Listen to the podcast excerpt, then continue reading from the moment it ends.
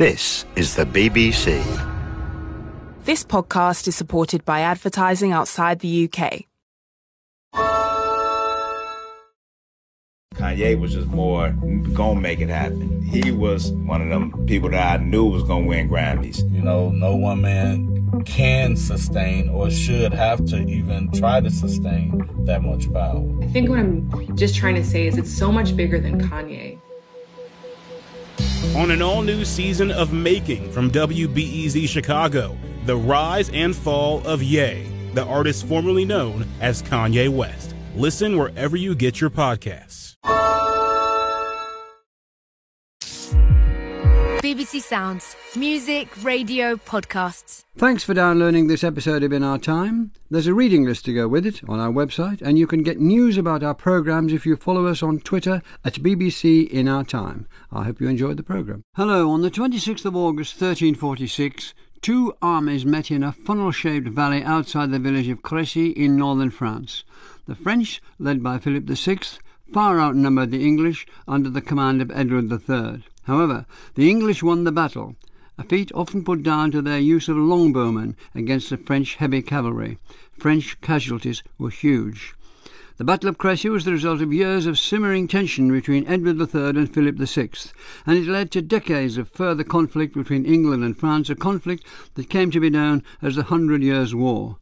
With me to discuss the Battle of Crécy are Andrew Ayton, Senior Research Fellow in History at Keele University, Erika Graham Goering, a lecturer in late medieval history at Durham University, and Anne Curry, Emeritus Professor of Medieval History at the University of Southampton.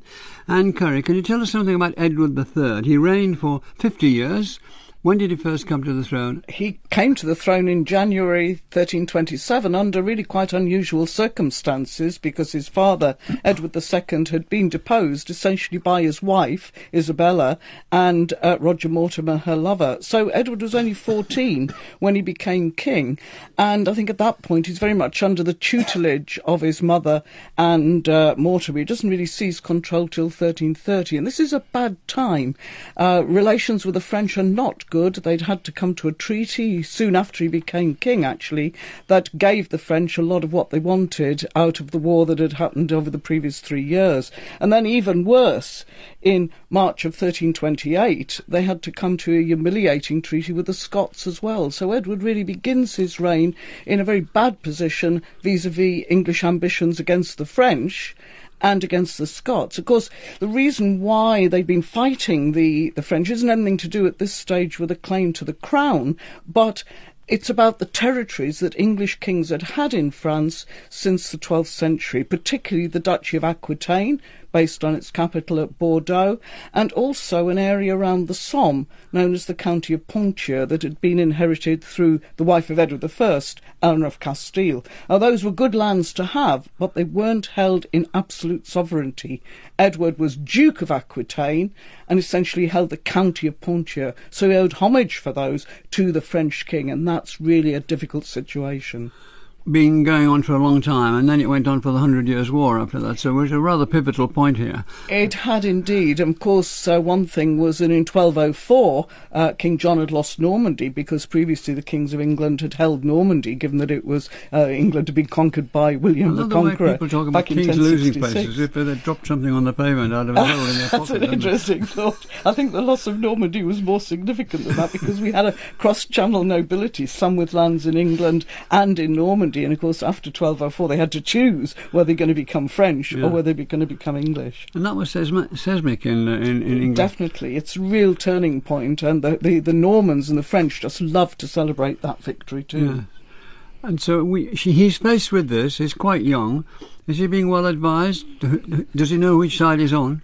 I think for the first three years of his reign, he doesn't really know what to do. But when he seizes power, he starts to become much more interventionist. He's particularly ambitious against the Scots. That's where we see him first active in the early 1330s. And it's in Scotland that Edward really serves his apprenticeship, uh, winning a battle at Halidon Hill in 1333 that very much sets the tone for the use of archers later on. Thank you very much. Erika, Erika Graham Goering, when the French King Louis X died in 1316, there was a succession crisis. I mean, that century is just full of succession crisis, so let's face up to it. What was the nature of that crisis? So this particular crisis, oh, indeed one of many, uh, happens when, as you say, Louis X dies, and he leaves only a young daughter and a uh, posthumously born son, who is king for all of five days of his life. And it's unprecedented because of what's often called uh, the Capetian miracle. Since this dynasty had taken the French throne uh, back in 987, they'd had over 300 years of uninterrupted father to son transmission of the throne, and that is just biologically unlikely.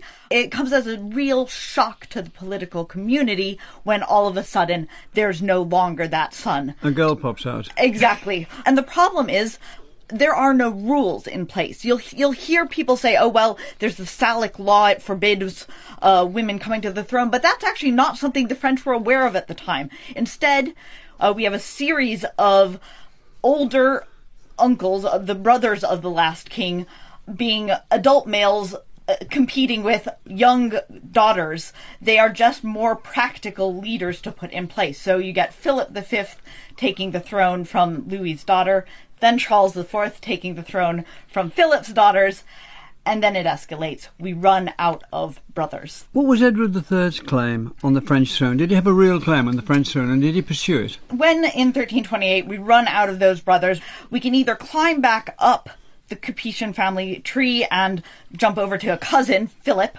Valois, or we can consider Edward III's claim, because even though we've come to develop an idea that women don't themselves come to the throne, the question remains can they transmit their inheritance to a male relative? Well, Edward, we've already mentioned his mother Isabella, she is the sister of all those Capetian brothers who succeed uh, to the throne in turn. So if she can't be queen in her own right, can Edward through her become king? what happens is that Philip VI, he's a grown up, uh, whereas Edward at this time is only a teen. He's already embedded in the French political community. So a group of the elites, the magnates, choose him as king. Thank you very much, Andrew. In 1337, uh, Philip VI confiscated the Duchy of Aquitaine and the county of Ponthieu from Edward. Why did he do that, and how did Edward respond? Well, he did that because, of course, he'd been drawn into the Scottish problem as well. The old alliance, dating from the mid 90s, had meant that the French were free and indeed willing to support Scot- the Scots in their efforts against the King of England. By the 1330s, we see Philip VI actively intervening in Scotland. He harbours the boy king, David II. He's planning a big military operation, a twin one in Scotland in the, in the, the Channel. So tension is simmering between England and France already. Add to that a number of other circumstances which encouraged Philip to, as it were, go for uh, grabbing the territories that Edward held in France, the cancellation of the crusade that was one of his pet projects by Benedict XII, the Pope, who, who saw that the crusade was simply impractical given the circumstances. Uh, that meant that the fleet that was being based in the Mediterranean was moved to the Channel, which created further cross channel tensions between England and France. But the trigger for the confiscation of uh, Aquitaine and Ponthieu in, in, in May 1337 was the fact that Robert Artois enters the scene. He's been at Edward III's court for several years. He had fallen out badly with Philip VI. He is the trigger is the justification for Philip to confiscate Aquitaine in May 1337. Thank you. Anne, Anne Curry, uh, so his French lands are confiscated. That's that's where we are at the moment, Edward's French lands. So he wants he looks around for allies mm-hmm. and looks in the Low Countries, cities like Bruges and Ypres and Ghent. Why were these cities important to him? What did they offer? Yeah, Edward really isn't in a position to launch a full frontal attack on uh, France himself. He needs allies, and then what he does essentially is to buy military help. He spends a huge amount of money on this. But why specifically those in the Low Countries? We would call it modern day Belgium or the sort of areas around Luxembourg, that kind of thing. Well, because they're on the borders of France, and one of them that he really needs to get is the allegiance of the Flemish because they're actually in France. The Count of Flanders is, like himself, a vassal of the King of France. So he can't get the Count of Flanders at this point. He's loyal to Philip VI. But what he can get is the Duke of Brabant, and he can also get the Count of Hainault, and also he can get the alliance with the emperor, the emperor Ludwig IV of Bavaria, because the French and the Germans already hated each other. And so, what better than to get the emperor to declare Edward vicar general of the empire and allow him to attack that little bit of France around Cambrai that was actually in the empire? And that's really what Edward was planning to do. Thank you. Erika, in 1340, we're slowly getting to the Battle of Crécy. In 1340, Edward declared himself King of France. Why did he do that then? the reason that he does it, he's got immediate reasons and long-term reasons. Immediately, it's those allies uh, that Anne was just talking about. Um, he's trying to convince the Flemish to rebel against the King of France, effectively. So if he says, "Hey, I'm King of France," that gives them the excuse to say, "Well, we're actually supporting the rightful king." But longer term, it's it's really a way of cutting the Gordian knot of Aquitaine. If he is tired of having his duchies uh, and counties taken away from him because he's in theory subject to the French king. Wouldn't it be nice if he was the French king uh, and no longer had to be subject to anyone else? oh, good. Well, so he sat there thinking, wouldn't it be nice if I were a French king? good. Who hasn't thought uh, that? yeah, Andrew. Andrew Ayton. Uh, in 1341, there was a succession. Dis- we'll get to the battle. In 13, in 1341, there's a succession dispute in Brittany after the death of Duke John III. How did Edward and Philip get involved, and what's going on there? Well, there's an underlying and very important strategic factor from Edward III's point of view: the sea route from England to Aquitaine and Bordeaux and Bayonne the centre of the wine trade exports to England. So it's partly about commerce and it's partly about communications with the Duchy of Aquitaine. Now, the opportunity arises when Duke John III dies in April 1341. There are two candidates his half brother, John Montfort, and his niece, Jeanne de Penthièvre, and her husband, Count uh, Charles de Blois. Philip backs the latter, Jean de Penthièvre, and Jean de Montfort turns to Edward III for assistance. There's a battle at Morlaix in late September between a small English army and uh, the forces of uh, Charles de Blois, which shows it's a sort of miniature Crécy, with archers and dismounted men at arms in a defensive position, easily defeating heavy cavalry from the French. And so we come to the summer of 1346, where Edward raised an army said to be the biggest army that had sailed from England. It sailed to France. What did he want to achieve there, to you, Erika? What did he want to achieve? There's actually been some debate about this. You know, is he here just to wreak as much destruction as he can, or is he here with a real targeted purpose of drawing Philip out to battle because we haven't had in all these years of war we haven't had a direct confrontation on land with the with the French king.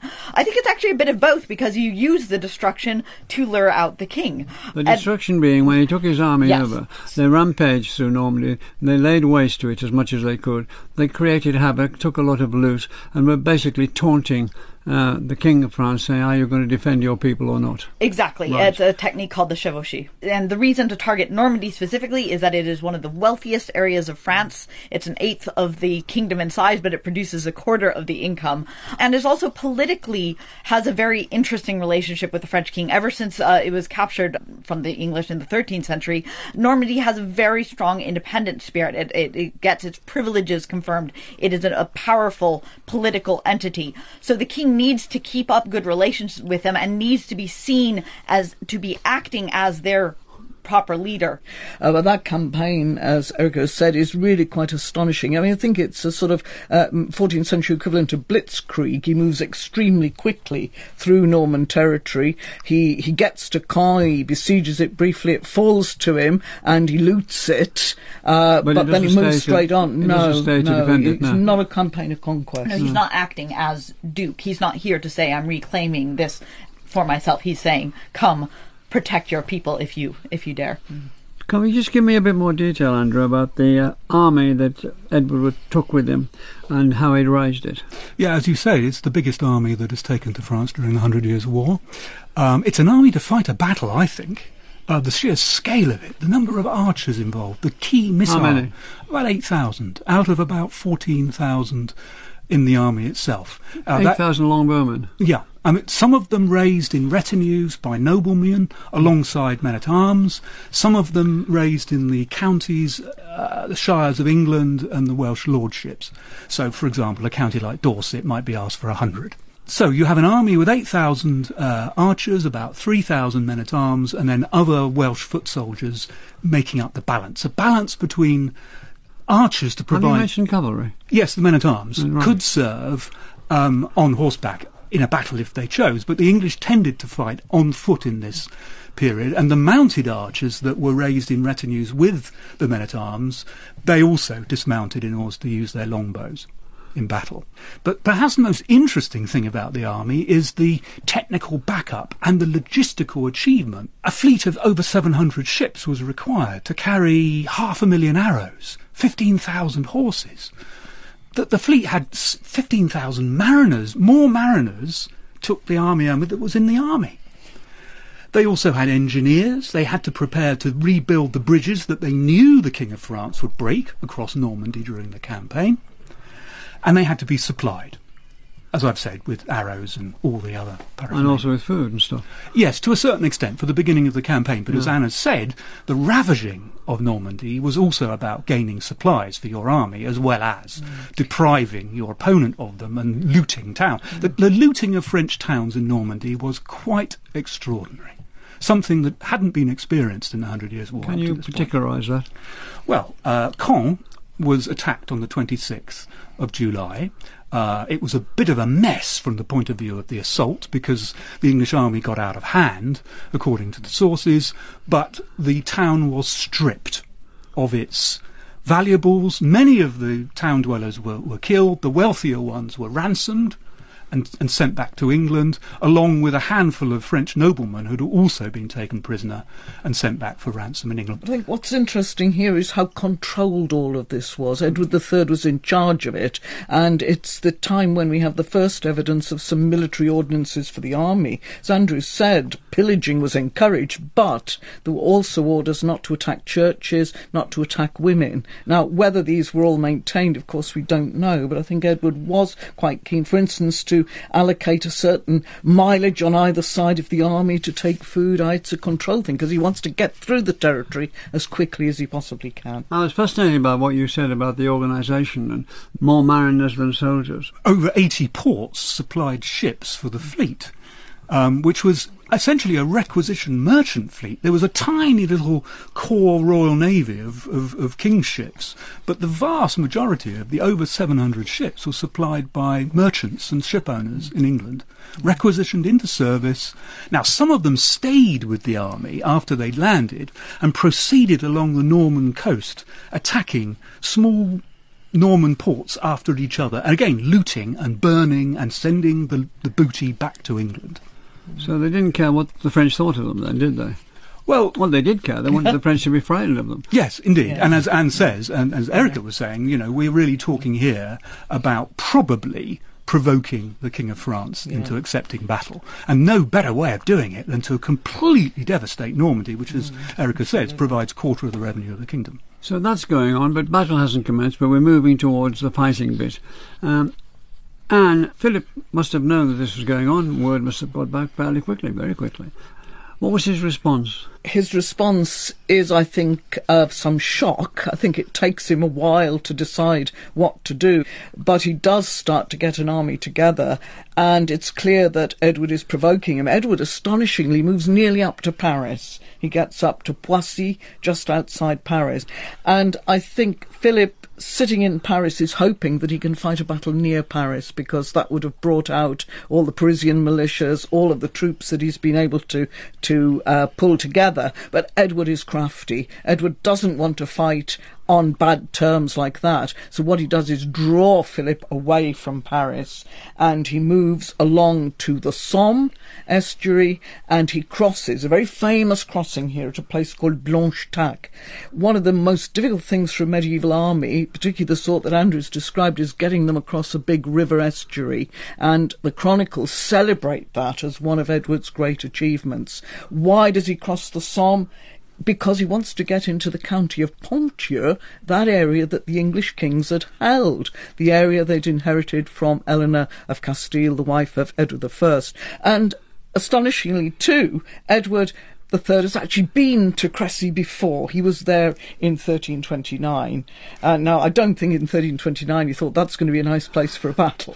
but even so, I think it's helpful for him to call Philip into territory that uh, he claimed. So he gets to Crécy. Philip has followed him to Amiens, Abbeville, and Edward waits there uh, between Crécy and Wadicourt for Philip to come. So Philip walks into the trap. Definitely.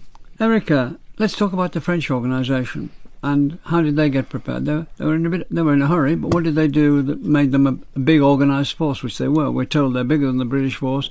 Many, many nobles on horseback, twelve thousand, and so on. It's uh, often described as a feudal army um, because what Philip does is he uses a tool called the the bon the ban to summon up the people who owe him military service uh, in exchange for the lands that they've done homage. And this actually means that we're not talking about a French army per se. It's people who are loyal to the king, but they are Normans, they are Burgundians, they are Picards. They're being ca- called from all these other territories around the kingdom. And then on top of that, Philip can also use what's called the arrière ban, the, the, the, rear band, to call up town militias. This is where Paris would have been useful to, to basically summon everyone in the kingdom who can to fight. Plus, he has allies, the King of Bohemia, um, the Count of Flanders again coming in. So there are allied princes as well. And this feudal army is then supplemented by paid troops, most notably a large corps of uh, Genoese crossbowmen who are going to play a big role in the battle. Worth flagging them up now. They're organized into um, battalions, each under the leadership of uh, one of the, the great princes who, who brought them there. And this has some pros and cons. The advantage, as you said, it's a big army. Conservative estimates have it at about, I think, 26,000 on the, on the low end. Um, and they have a really strong cavalry. The French knights are known as the flower of European knighthood in this period. Um, so they are just known as an elite fighting force. But on the other hand, trying to get an army this way is a slow process. There are people who are summoned, like the um, Counts of Savoy, who don't make it there till the next day, which makes planning of it difficult. And you get mixed quality if you're summoning everyone who can fight.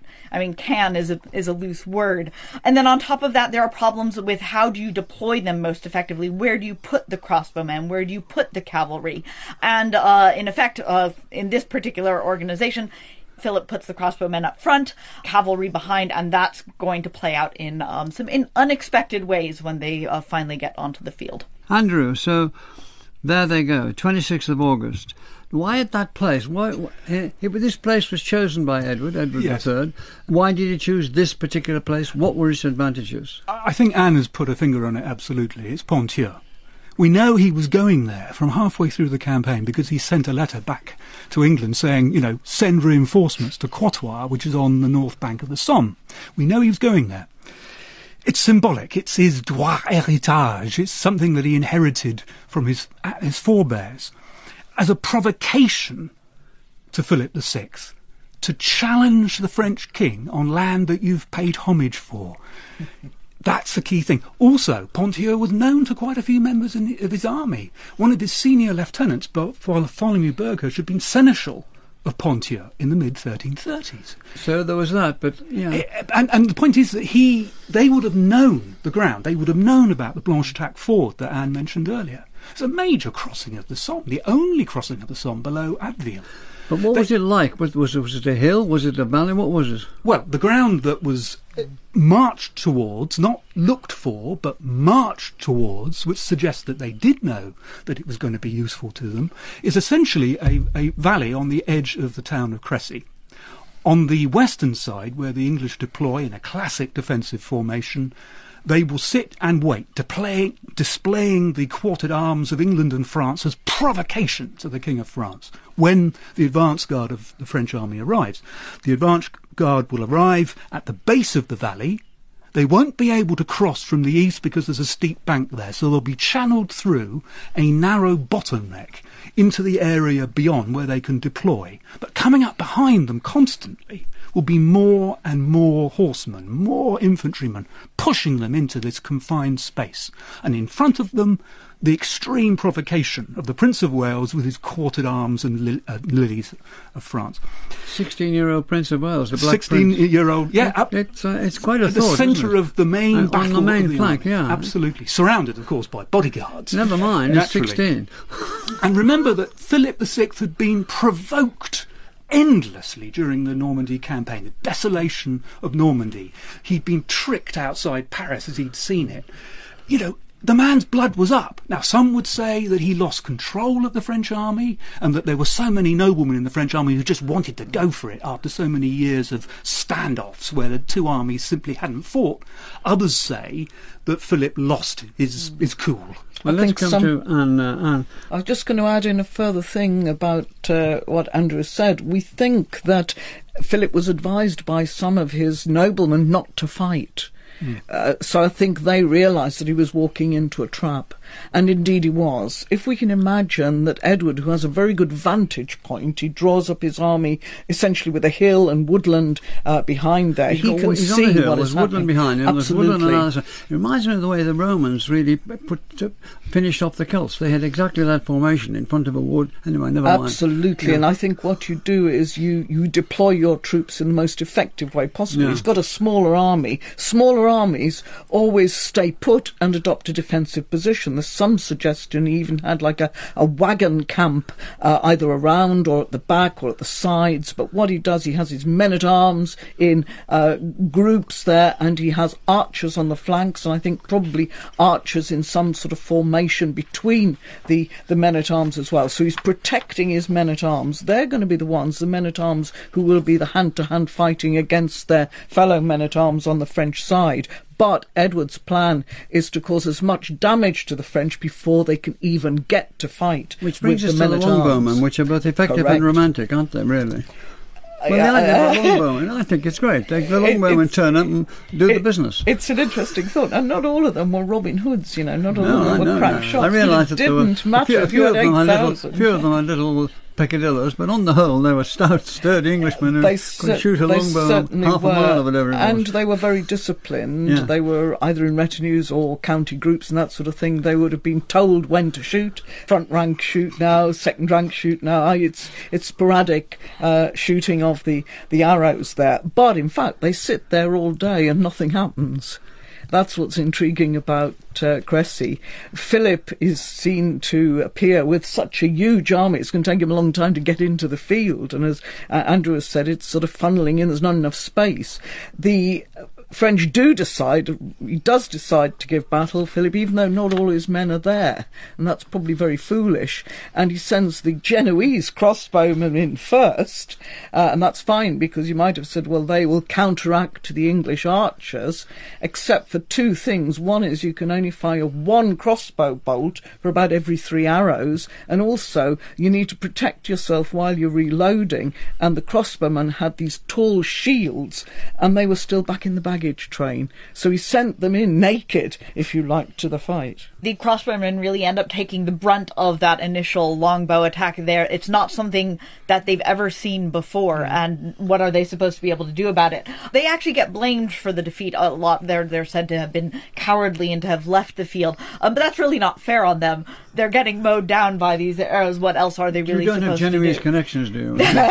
uh, no, I have to I have to con- confess to being half French, but that's a different Yeah, but bias. it is, Um, it is said that Philip, that Philip had any of them left killed after the battle. Exactly, So exactly. whether that's true or not, I but but then uh, it's a problem of organization because they are out in front, and so the the charge, the cavalry charge that's then supposed to close with them can't get past this this massacre that's already happened. Uh, Yeah. th- though it is worth noting that, contrary to some belief, the, the, uh, the studies have shown the knights do close. They, it's not that they never get there. Uh, there is hand to hand fighting afterwards. So, do they close and then get off their horses and go in for hand-to-hand fighting, or do they shoot? Do they, do they fight from their horses? You, Andrew? It's clear that the Count of Blois did dismount with his retinue and advanced on foot.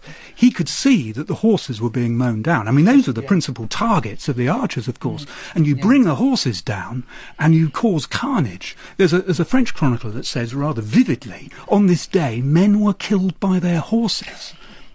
So the Count of Blois dismounts, marches forward with his retinue, and this is probably where the hand-to-hand fighting comes in that Erika mentions. We know there was a real melee around the Prince of Wales's standard. It falls at one point. We know that because the man who raised it again, Sir Thomas Daniel, is given an annuity subsequently by the Black Prince. But it was clearly, uh, for a moment at least, a near-run thing. Some of the French chronicles say that the Prince of Wales was taken prisoner for a while. It may or may not be so. Yeah, and it goes on for hours as well. Yeah, I mean, it may not have started till about four o'clock, but it said it goes on till it becomes dark. Well, getting dark is quite late on the 26th of August. So, uh, but I think what's interesting here, we've often concentrated on whether arrows can pierce armour. What they're most effective against in this battle are horses. Hmm. You can imagine arrows hitting horses, they rear up, they their rider falls off. It's just absolute chaos. Oh, the horse is not armed. Uh, not at this point. You couldn't really fully arm a moving horse, I think, uh, uh, like that. But So there are out- they're out of 12,000 horses which were exposed as targets. Uh, definitely, yes. And I think it's quite interesting because the French chronicles in particular don't say that much about fighting on foot. They do concentrate on the horses. Are they blaming the horses like they're blaming the uh, Genoese crossbowmen? When did uh, Philip, King of France, decide that he'd had enough, and when and how did he retreat? Well, as the night follows day, he was pulled off the field by Jean de Beaumont. We're having to interpret chronicles here, and some, of course, will say that he carried on fighting whilst the nobility were running away. Uh, others say that he was wounded um, and had to be taken off the field for that reason. But what is clear that he left quite late in the battle. He'd he'd already he was probably already aware that his close friend John, the King of Bohemia, had been killed, and probably his brother Count of Alençon, he'd been killed as well. The Count of Flanders, the Count of Blois, he died. A whole crowd of French nobility were killed. And so when Philip leaves the battlefield and then goes to Amiens afterwards, not Paris, that wouldn't be a good good idea at this Why stage. Well, because I mean his reception would have been appalling. One can imagine. Because he's a loser. Well, Yeah. yes, a, a loser. And the problem he was going to have in the next few months is raising a new army. All of these casualties we've mentioned, I mean, we're talking probably 2,000 noblemen, knights, and esquires, including a staggering list of senior noblemen. I've mentioned several already. The Duke of Lorraine. Uh, I mean, the list goes on and on and on. And these are the hubs in the recruiting networks of all medieval polities. But in France, they would find it very difficult for some months to raise a new army. Fortunately, he's got the army that John of Normandy is bringing up from Aquitaine as a starting point. And so by July 1347, he is able to bring an army to try at least to relieve the siege of Calais. Well, we're, we, we're going before our horse to market. I'm still on the battlefield. He's leaving the battlefield. And so he goes. Do the, the, the English pursue him? What happens? Do they just stand and cheer? No, what well, it's happens? got it's got dark, and they don't pursue him. And in any case, if he's gone towards Labroye, he's gone up the length of the valley, up to the northeast. Most of the army is still, uh, the French army is still there, probably spread out around the countryside after dark. The following day, further French contingents appear, including, I mentioned him earlier, the Duke of Lorraine. These are summarily massacred by the English who come out and catch them uh, exposed. And some chroniclers said that more casualties were inflicted on day two of the battle than on the first day, certainly amongst the common soldiers of France. Well, what about the English casualties? Some say like 48. We're in Agincourt Yeah, I mean, territory really here. Uh, and I think we can never know the exact number, but they're very, very low compared with it. I mean, no leading nobles really die on, uh, on this occasion. So it's such an asymmetrical battle.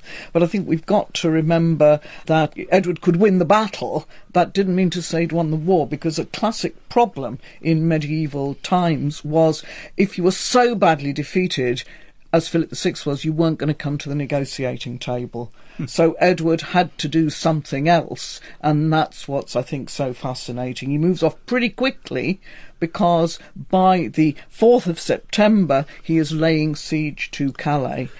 Well, just before we go to Calais, what reasons do you give for the English victory at such a level on that battlefield? I would blame the French, personally. I mean, I know the English longbowmen are very important and they fulfil Edward's objective of fighting as much of the battle as possible at a distance, but I think essentially it is French folly. The French could have withdrawn, maybe earlier. I suppose we could say that's courage that uh, persuades them not to. Maybe the courage of, of Philip himself. They should not have fought on that day. They could have waited until the following day, and they could have thought a little bit more about how they were going to face the the archers. But of course, it's an unknown quantity. They couldn't train against arrow shot in that, that kind of way. So it's a very interesting problem that the English that the French have got. What do you think? I think that Anne is right, but, but, but in a way you can turn it around and say that Edward had engineered a situation where the French made a dreadful mistake. And uh, Philip will always be held responsible for it. Um, this is a disorganised army. As a French chronicler says, by hastiness and disarray were they undone. And I think that that's probably true. But this is a situation that was engineered, and Edward had selected ground that that exploited his tactical deployment perfectly. In what way could Edward be said to have been in charge of what was going on when the battle, after the battle commenced, as it were?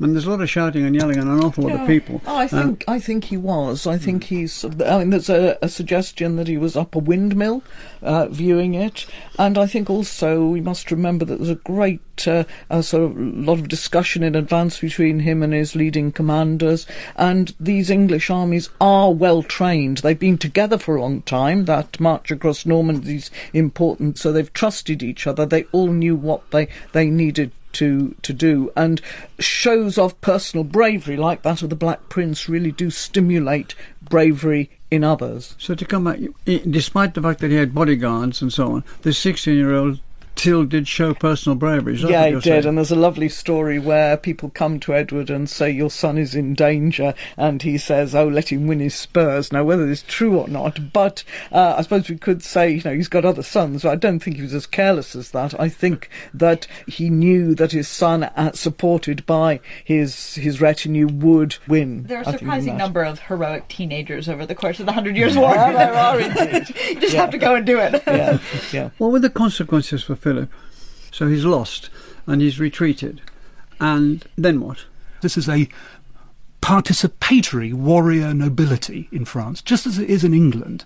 And if you lose them on the battlefield, you've lost the politicians as well as, and administrators, as well as the soldiers in your country, the senior ones. So it's very difficult, and it, it, it takes him until the following summer to raise an army. And then, when he has the opportunity to face Edward outside Calais, he decides not to. He doesn't dare fight another battle. Is that smart? I think it is on his part. Yeah. Uh, I mean, I suppose we could say what would have happened after that. Maybe they were all lucky that the Black Death hit and their war was suspended for a few years. But that siege of Calais is remarkable. It's one of the greatest sieges in history. So let's just get it right for, for listeners. Edward, instead of going for Paris, which would have seemed in inverted commas obvious, he swung around and he made for Calais, this great fortress uh, port. It's still rather, it is rather a mystery to many people why he didn't push for the French crown after such a victory at Crécy. Well, this raises questions about what he actually wanted in the first place. Hmm. is he claiming the French crown?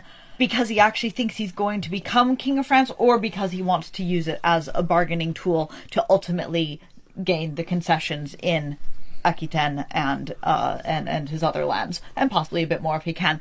And this has been this has been hugely debated among historians. And it is worth noting that on occasions when he is triumphant, here and again uh, after the Battle of Poitiers in 1356, when he captures the French king. Yeah we at no point end up with a treaty where he's saying, no, you have to give me the French crown. It's always, I will give up my claim to the French crown if um, so there are definite indications that he might be more interested he might even have doubts whether he realistically could become king of France. Could he even be accepted? Could he hold the territory? Too many questions, but it's a great political piece. It is indeed, and in 1356 he adopts the title Duke of Normandy, so maybe his ambitions are now extending beyond Aquitaine. But at the end of the day, in 1360, in the treaty, he settles for a much bigger Aquitaine and Ponthieu and Calais, but to be held in full sovereignty, i.e., will never pay homage again. And we can see this in the change of his title. He's been Duke of Aquitaine, he changes his title to Lord of Aquitaine, paralleling the Lord of Ireland, the other title that he has, and he creates the Black Prince, Prince of Aquitaine. So clearly he thinks he's created a new polity, essentially part of the English crown, uh, but all those lands in France. Finally, do you think this battle set the scene and set the uh, method which the battles between France and England were to continue? I think it did, but I think the English had no choice. The English had an archer rich army all the time. They hmm. didn't have enough men at arms, and therefore, if they were going to face the French with a large enough force, they had to recruit archers. They'd already done it at Halidon Hill against the Scots. That's an archer rich army as well. But it is an amazing weapon. It's a kind of medieval equivalent, if you like, of the machine gun because it's causing so much damage at a distance, and also it's very easy easy to get archers, although Edward started to panic a bit about that in the 1360s and forced everybody to practice on a Sunday uh, with the longbow. But essentially, it was easy to recruit such people. When the king campaigns in person, he wants a big army. He's got to have these archers with him. Remember the half a million arrows at the beginning. You can't be too sort of extravagant in arrow storms. And yes, it's true that you want you want to kill as many of your opponents at a distance as possible, but you can't waste too many. So there's going to be a lot of precision aimed shooting at much closer distances. We know that before the Battle of Crécy, Edward had already asked for, for more supplies of arrows. So he was already running perhaps a bit low as before he'd even reached Caen, or when he'd reached Caen.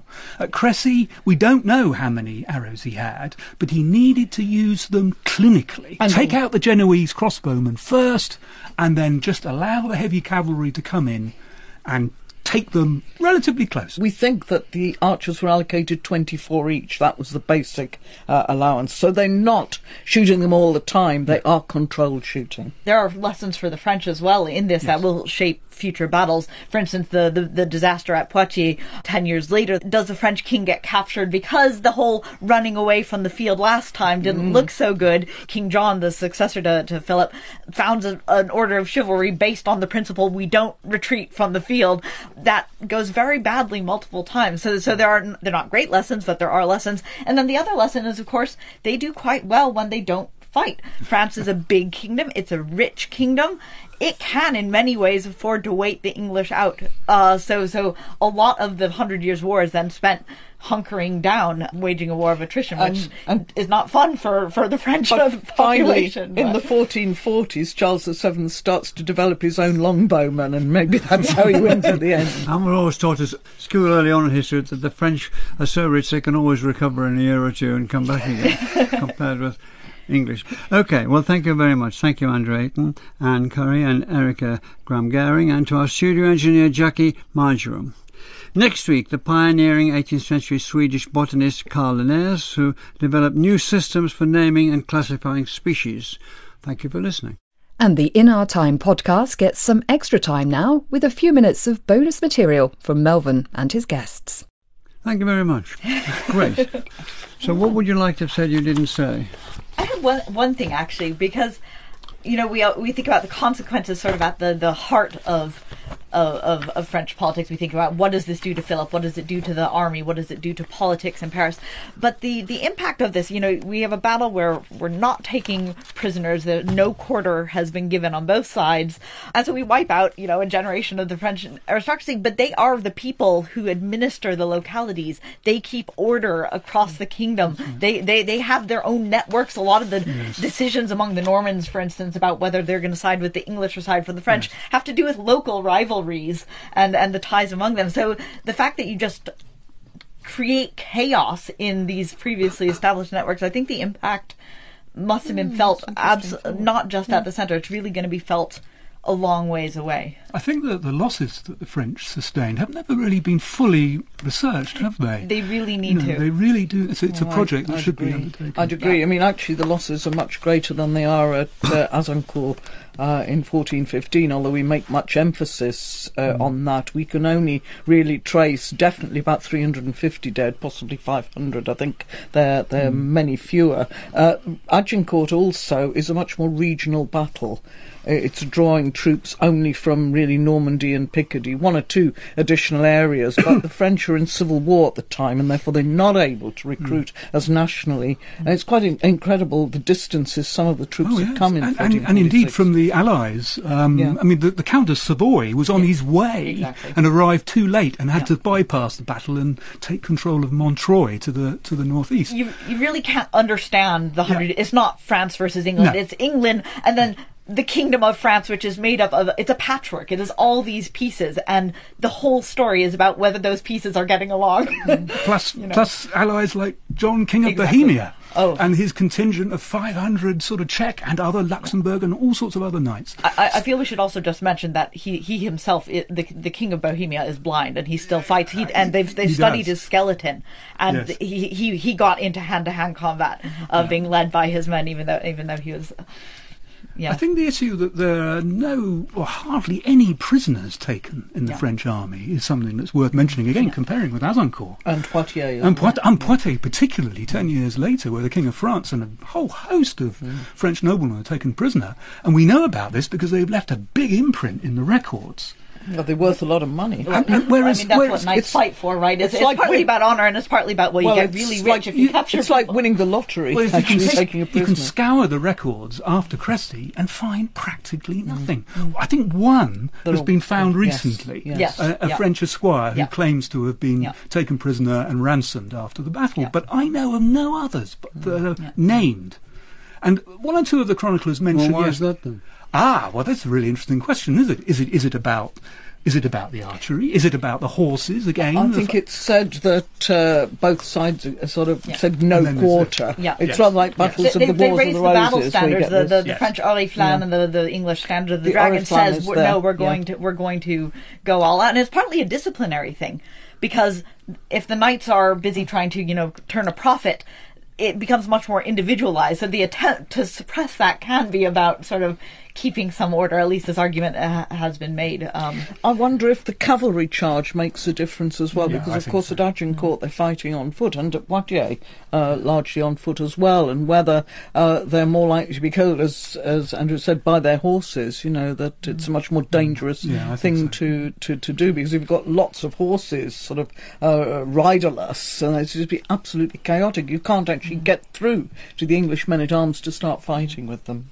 What what what I find really striking though is the results of this. We ha- we have descriptions from the heralds who have to go around and identify all the bodies afterwards, and they're clearly quite traumatized by it. You know, Conan that de it's harrowing yeah, yeah. trying to find these bodies that have been hacked apart, trying to identify these these symbols of the heraldry that have been destroyed, and so they actually get it uh, quite wrong who's died. Um, I think Edward sends a report that's like a fifty percent wrong in terms of the names he says have died. Some of it's optimism, but some of it's just well, there's a lot of misinformation because uh, the result of not taking prisoners is a really exceptional level of carnage. This is not the norm for, for medieval warfare. I, I was going to say something about the um, resource disparity of England and France, Yes. which makes it even more extraordinary that this was achieved within 10 years of the war. A third of the population, a much smaller economy, but it's a, a kingdom, England, that's more tightly administered, and they have certain advantages, taxation systems that are more national and more controlled from the centre. They also, of course, have sheep. Because you could argue Manipulation you of could, the wool you could by argue Edward, that the yeah. Battle of Crécy was won on the backs of probably be 10 million uh, sheep in England and Wales because the wool trade, which eventually goes through Calais, that's another reason why capturing Calais is rather good. From, it's, it's a hub for the wool trade, um, yielded at least half of the tax revenues per year. But it's English also crown what won the Flemish over in 1340 when Edward was accepted by the, the people of Ghent, Bruges, and Ypres as Yes. King of France. It was, as a, we have the document there, the, the trade treaty, if you like, and they were going to be given a kind of 100% con- sort of access to that uh, wool trade from England. So what were the basic factors here? But France was three times bigger than three times greater population. Yes, Yeah, and proportionately richer. Yes, it must be. Uh, you know, Ba- except that the English crown at this point had better access Yeah. to its wealth via taxation, but also- Yeah, it's, it's, it's the. Hundred Years' War because it takes the, the French government apparatus a long time to ramp up to really be getting Yes. efficiency out of what it does. I think it's have. also thought that the English were able to borrow money more easily, They do and that. uh, They you know you need uh, yes, but you need a cash flow because your armies have got to be paid quite a lot of money, you know, given in advance and that kind of thing. So if you've got access to good financial arrangements, I think the French are slower because they think Yes. they don't need it. Also, there's always an advantage with the aggressor. The aggressor attacks. The yes. French can't really do much. They can't mm. raise men. They can't raise taxes until the English are actually in the country. So they start off really. They can't. and that's actually that's actually a it. principle of the time is that you're only allowed to raise taxes when there is an immediate cause. Yes. So you have to mm. wait for the war to arrive, and then you can't necessarily convince the places that aren't currently being invaded to help pay mm. taxes to defend the rest of it. It doesn't have this idea that sending resources to the center is in their best interest. So it's a lot of uh, PR. I think Crécy would be more famous than Agincourt had Shakespeare written a better play about it. Uh, Henry V is so much better than Edward III, where they're very confused as to what the battle is and who was there. Yeah. Well, thank you very much. That's great. I think the producer's going to come and ask you a leading question. Oh dear. Like a cup of tea? Oh, yes. have a herb, herbal tea, please. Ordinary tea. Uh, I'll, I'll go on the ordinary tea bandwagon. Just tea with milk, yeah. From BBC Radio 4, this is Breaking Mississippi, the explosive inside story of one man's war against racial segregation in 1960s America. I knew the state of Mississippi would stop at nothing, including killing me. James Meredith's mission to become the first black student at the University of Mississippi triggers what's been described as the last battle of the American Civil War. It's a fight that draws in the KKK and even President Kennedy himself. Can you maintain this order? Well, I don't know. I, that's what I'm worried about. And we must fight! I thought, wow, this could be it. This could be the beginning of World War III. Now aged 89, James Meredith tells his story. I'm public radio journalist Jen White, and this is Breaking Mississippi, available now on BBC Sounds. Kanye was just more gonna make it happen. He was one of them people that I knew was gonna win Grammys. You know, no one man can sustain or should have to even try to sustain that much power. I think what I'm just trying to say is it's so much bigger than Kanye. On an all new season of Making from WBEZ Chicago, the rise and fall of Ye, the artist formerly known as Kanye West. Listen wherever you get your podcasts.